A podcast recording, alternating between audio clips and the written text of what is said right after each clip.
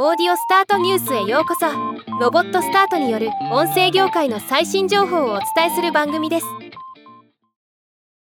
イギリスのロンドンに本拠地を置く世界最大の広告代理店グループ WPP がデジタルオーディオ広告のエンゲージメント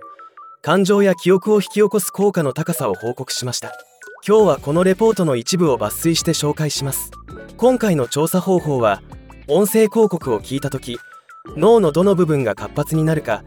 そして顔の微細な動きを読み取って調査するという本格的なものです。そして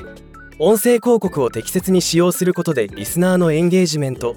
ブランドリフトなどの点で他のメディアチャンネル平均よりも12%高い優れたパフォーマンスを発揮することが分かったそうです。音声広告を聞いている時に人々がどのように感じたかを示すグラフを見ると優位性と感情表現は向上していることが分かります。特に音声広告においては認識しやすい特徴的な有名人の声はブランドイメージの向上に効果的であるとのこと。